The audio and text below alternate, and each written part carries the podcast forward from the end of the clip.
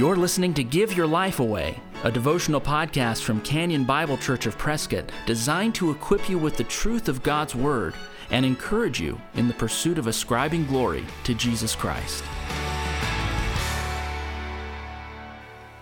Today on the Give Your Life Away podcast, we will finish Revelation 7. We'll look at verses 9 through 17.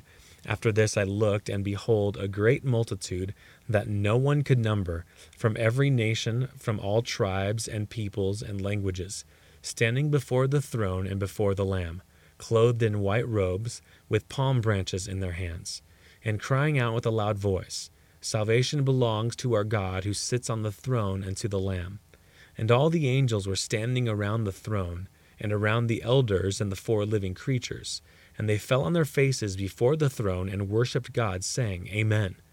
Blessing and glory and wisdom and thanksgiving and honor and power and might be to our God forever and ever. Amen.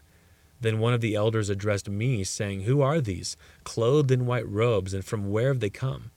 I said to him, Sir, you know. And he said to me, These are the ones coming out of the great tribulation. They have washed their robes and made them white in the blood of the Lamb. Therefore, they are before the throne of God and serve him day and night in his temple. And he who sits on the throne will shelter them with his presence. They shall hunger no more, never thirst any more. And the sun shall not strike them, nor any scorching heat. For the Lamb in the midst of the throne will be their shepherd, and he will guide them to springs of living water, and God will wipe away every tear from their eyes. Whereas the last section that we looked at, the beginning of chapter 7, pointed to salvation for the Jewish people during the tribulation, here we learn that people from all over the world will be saved during this period of terror for the world. These Gentile believers are those who have washed their robes in the blood of the Lamb. In the words of this passage, they've made them white in the blood of the Lamb. There has only been one way of salvation for all of human history faith. There's only one person in whom to place that faith in.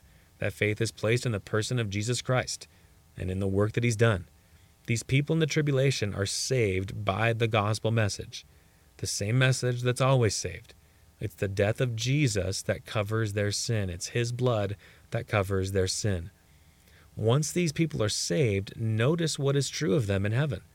They serve their Lord. Heaven isn't a place where work ceases. Heaven is a place where the difficulty of work ceases. We will willingly, as they are, serve Christ in heaven.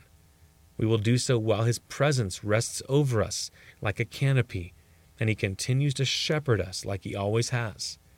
So let me finish today's podcast by reading once more the concluding verse of this section.